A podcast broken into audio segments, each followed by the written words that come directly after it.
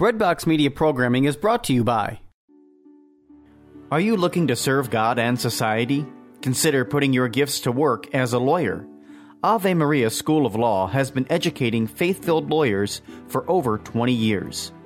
Ave Maria School of Law is committed to training lawyers to use law appropriately around the moral issues of our time. Visit avemarialaw.edu to learn more about integrating your faith with a law degree. This is Tim Staples of Catholic Answers. I'm excited to let you know that I also teach high school apologetics for homeschoolconnections.com, an online Catholic curriculum provider. There are also recorded independent learning courses at homeschoolconnections.com. Whether you take apologetics with me, literature with Joseph Pearce, or philosophy with Bill Donahue, or any of the other 400 plus courses with homeschoolconnections.com, it's a great way to get Catholic learning for your family.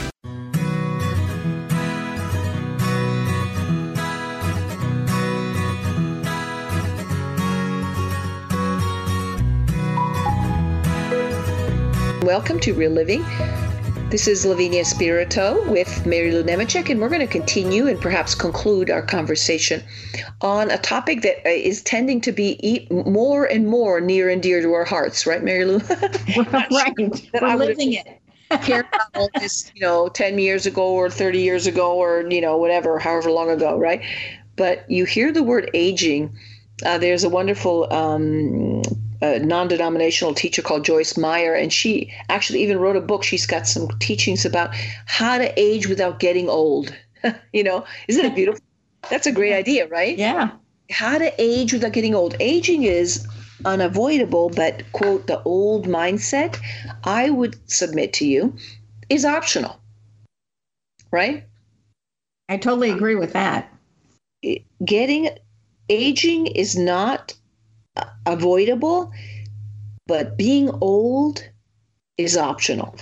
By all the things that we mean by getting old, you know, like a limited um, limited activities, limited movement, perhaps limited influence. But in fact, what we should not underestimate is that if we put ourselves out there, if we put ourselves out there, let me repeat that if we put ourselves out there, there's a way in which, especially older people, tend to want the world to come to them.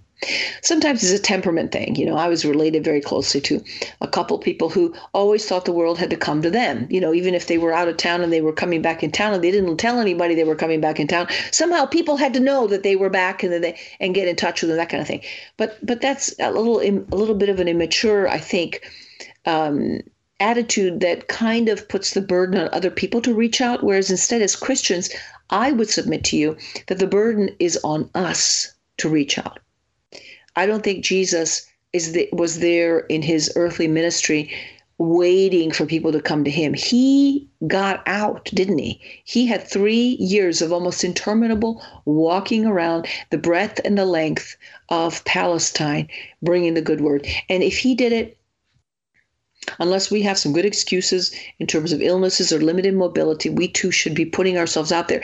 And now that we have online capability, you can put yourselves out there online without ever leaving the house. Well, so here's another good point. You know, it, it's not as if Jesus is not going to use us because we've reached a certain age. All we have to do is go back to scripture to see that. Who did he use in scripture who was elderly?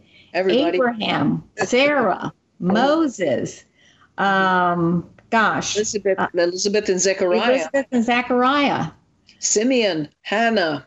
Yeah, think about all the cool people. I mean, Simeon's words.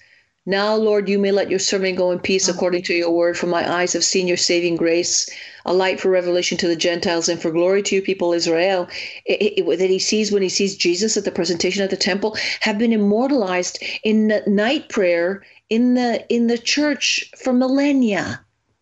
Talk about how in what way was he irrelevant, right? But he got up that morning, he got himself dressed, he was probably really old, right? Because it says he was very old, right? And he went to the temple right? He put himself out there. Hannah, too, was quite old, right? It said that she'd been living in the temple since the days of her widowhood. So a long, long, long, long, long, long time. But she too, she got herself up. She, there was no air conditioning back then. There was no hot running water. There was a, a host of of discomfort more than basically any of us living in in the modern era would ever have to endure. And they got themselves out there and they went to the temple to see what the lord was going to do. And that was the day. Just think if hannah said i have a headache and my hip joint hurts. And uh, you know simeon had said i have the gout today. I have to stay home and put my foot up. But in fact what did he do? And what did she do? They got out there and as such, they become an integral part of salvation history. Isn't that the coolest thing? It I is.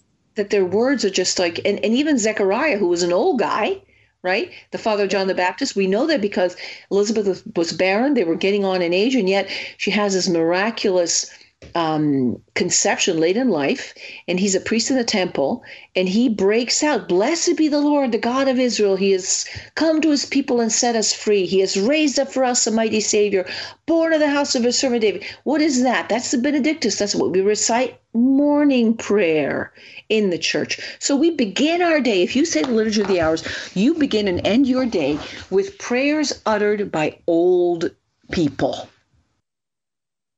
talk about how old people are not are not irrelevant. They're very relevant if right. you if you look at it that way, right?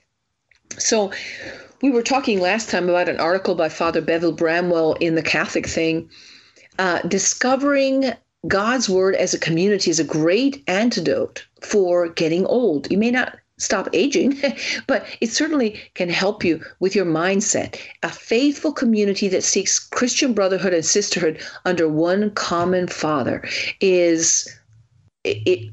It, it, it means it, i mean you've experienced it i've experienced it I just cannot, you know, I, I went, we went together mm-hmm. to Louisville the other day and um, we visited uh, the Catholic Way Bible study groups there in Louisville and helped them close out the year. And it's always one of the highlights of my of my year is to go and attend various share days, you know, the, the concluding day of, of Bible study. If I can go in person, or I was actually able to attend the um, share day in Baltimore via Zoom also yesterday. And they have like six different groups in Baltimore. And I'm just tickled pink by how in a certain sense, these online opportunities have caused uh, people to be able to attend who maybe were not able to attend before. But the idea that um, what we were saying to them is, or actually what they were saying to me was, well, how do we keep this going during the summer?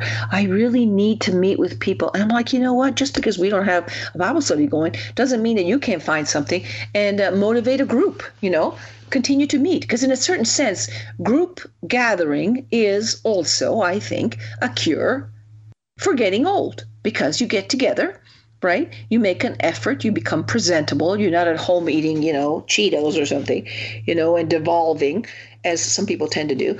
And you just um and you you you do your thing. You know, Jesus united those who were around him in their common acceptance of the will of God.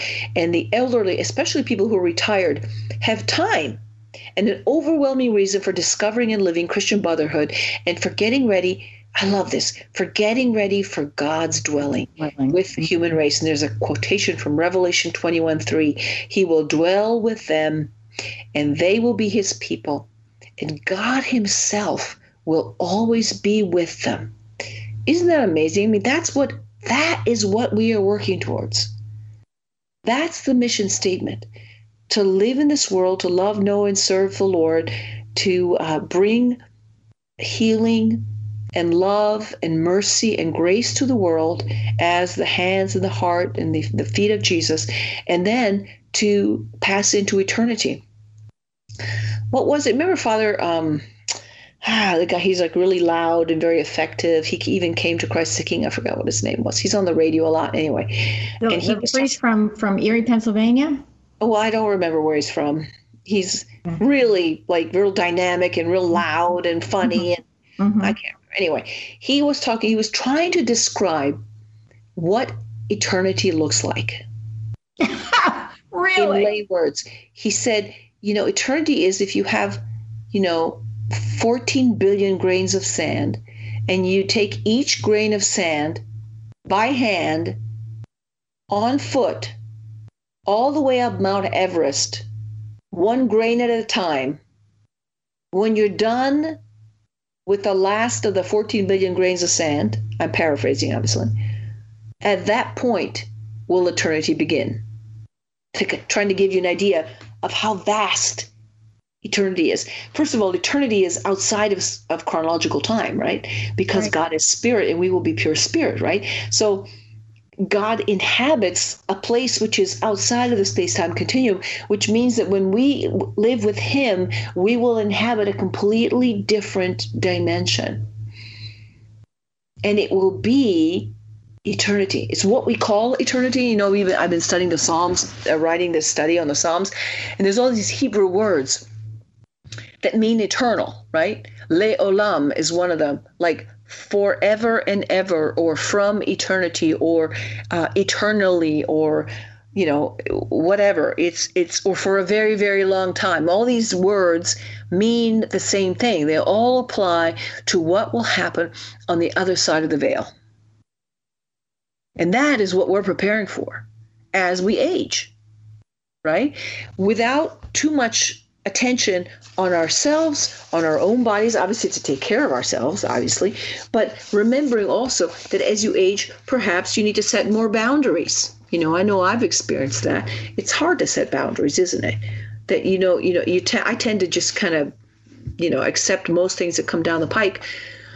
But there is a way, a very real way, as you get older, that you can't do as much as you did before. And in some cases, that's maybe a blessing you know, it may be a blessing to be able to perhaps slow down and devote a little more time to the things that God has really called you to do as opposed to the things that you've called yourself to do, right? And those who live without boundaries live undisciplined, fruitless lives. So, you know, it's about trying to figure out what we're meant to do as opposed to what we really want to do. You know, sometimes those things will coincide. But as we get older, there's a little less margin uh, a little less forgiveness in terms of fatigue and joints and, and that kind of thing, right? Have you experienced right. that, Mary Lou? Absolutely, absolutely. And and you know your your time becomes in a sense more precious because um, you've got to evaluate what what is the best thing for me to do, to be involved in, to go, and um, you know recently since since my husband died you know i'm dispersing some of his things. Mm-hmm. well everything that's left over you know i have to think about you know things that i really do not need. I don't need to replace this. I can live with less if you know what i'm saying. Mm-hmm. it's not essential. It's really and i thought all of this was essential and it's really not. Um, i um, had a had a discussion um, or went into my my daughter's um, townhouse, and when I made a move, I I got rid of a lot of things, and they went to auction. And lo and behold, when I went into her house and went up to her loft area, there were these pieces of furniture that had gone in the auction that she purchased, which I would have given them to her. Oh, wow, really? But there they That's were. Cool. And it was kind of like, you know, having a piece of of her mm-hmm. father or that life or that piece that meant something to her. Mm-hmm. And it was really it was really quite nice to see that mm-hmm. because um, you know, we all we can leave behind are the memories. You know what I'm saying? The memories of the love and the family and the getting together and even some unpleasant things. Mm-hmm. But it, that to me kind of stood out as, and it really touched me to see these things because I, I was ready to part with them. I was ready to let them go. Mm-hmm. But there she was. She was. She wasn't ready to let them go. So she mm-hmm. purchased them so that she would have those remembrances. And it really was kind of touching and kind of a generational thing mm-hmm. that um, struck me. And um, I don't know whether I can go over there and look at those things because, you know, um, sometimes it's it's hard because it does bring back such memories. But I, I was just touched by it. Mm-hmm. And of course, I said to her, I said, I would have given you these things had you said something to me. No, mm-hmm. no, no, no. I needed to do this. but it was very touching because there were pieces of our lives that we had shared together from the time she was small. Mm-hmm. So it's it was um it was kind of nice. Mhm. Mhm. Well, as you said, um, part of the aging process is letting go. Yeah. It's letting go of stuff, right? Right. It, and I, I, you know, I try to go through my closet, go through my stuff. I'm constantly trying to give stuff away to my children and that kind of thing because I realize, especially having been through um, my grandmother's estate and then my mother's estate, that in the end you can't take it with you. You know, in the end, the plates or the the silver or the crystal or the the art or whatever that meant so much. In the end, it doesn't mean a hill of beans. It does not mean anything. It's the significance that you imbue it with. So, like I, you know, I, what I'm saying is don't. I'm not saying don't value things of beauty, obviously, or things that have um, sentimental value, but watch out for sentimentality. Watch out for sentimentality. Sentimentality, I think, is the is the enemy of the good, because sentimentality uh, basically binds you up into certain things. Like oh we can never get rid of this because this was my great great grandmother's and this and blah blah blah. Yes it's good. Oh, that's a, that's right? a guilt trip. That yeah. kind of stuff you know it's like really? And then and then when you, when they die you can't even get rid of the stuff you know that was supposed to be so amazing you know i know that's happened to my husband too you know going through his mother's estate it's like real, seriously dude you know i wanted I, w- I would like to be as pared down as possible when my time comes so that I don't have to put my children through all that, you know, how we're going to get rid of all this stuff, you know, which is only stuff in the end. Right. Right?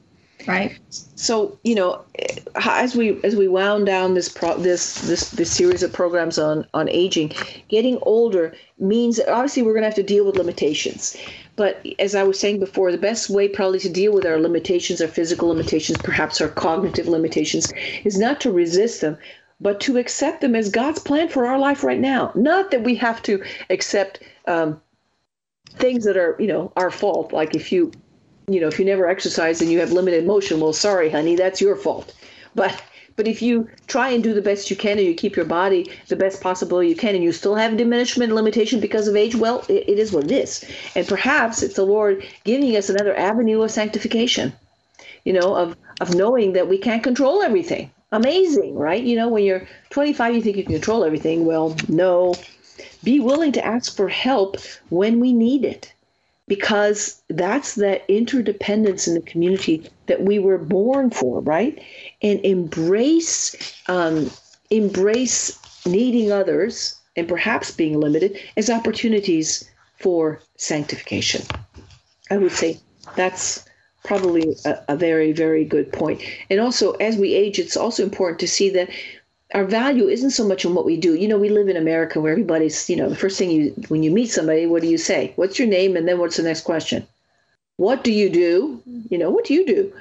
Or where do you live? Or where do you live? Or what, you know, where did you grow up? But, but the main point is our identity is what's more important than what we do. What we, who we are is more important than what we do. And, and as we get older, we have the, the privilege of being able to slow down long enough to realize that fact that what matters is who we are and not so much what we do right? And also we can affect we have power over our lives. We can alter let's say uh, you know you might know somebody, or I know a lot of people in my family who say, Well, my problem is anger, and that's just the way I've always been. And my father was angry, my great grandfather, it's just a tendency, it's just a, you know, like that irascibility, or I tend, to, I tend towards depression, or I tend towards uh, getting in a fight with everybody, or maybe I fight, I turn into a, um, I tend towards being quiet, or, you know, whatever it is. We take, we take on these traits, and we think that somehow we will never be able to get rid of them if they're negative traits. But in fact, in Christ, we are new creations and we can get rid of anything that is a stronghold, anything that's negative. Obviously, don't get get don't get rid of things that are that are good. Let me close out this show in this series by a little example that we hear from Thomas Aquinas, and that is the study of teleology. Telos in Greek means end or goal. So as we near our physical end and we begin our eternity, uh, and no matter how old you are, that's where you're going, right? Um, let's begin with the end in mind. Begin with the with the goal in mind. What's our goal? Our goal is to be united with Jesus in heaven and the Father and the angels and all the saints and the Blessed Mother forever and ever with all our loved ones. That's the goal. That's what we were created for. Live in eternity with the Father who made us for himself, in whom we live and move and have our being. That's the goal. So, working backwards from the goal, even in advanced age or even in advanced youth, you know, we should always try to order our lives as to where are we going or where do we hope that we are going? What is our ultimate is goal? our goal? right? As we age let's remember to age with grace with mercy towards other with love with acceptance of god's plans for us of a u a proposition to use our our gain our our increased hopefully increased wisdom and to grow in patience and to grow in holiness and to do and to become the person that God wants us to be. It's never too late. You can age without getting old, and you can age with grace and with love. Thank you Amen. for Amen. This episode is brought to you by Hallow, the number one Catholic app. Hallow has 1,000 audio guided prayers and meditations for you to deepen your relationship with God. To listen to all of the Hallow meditations for free for 30 days, head to hallow.com slash breadbox.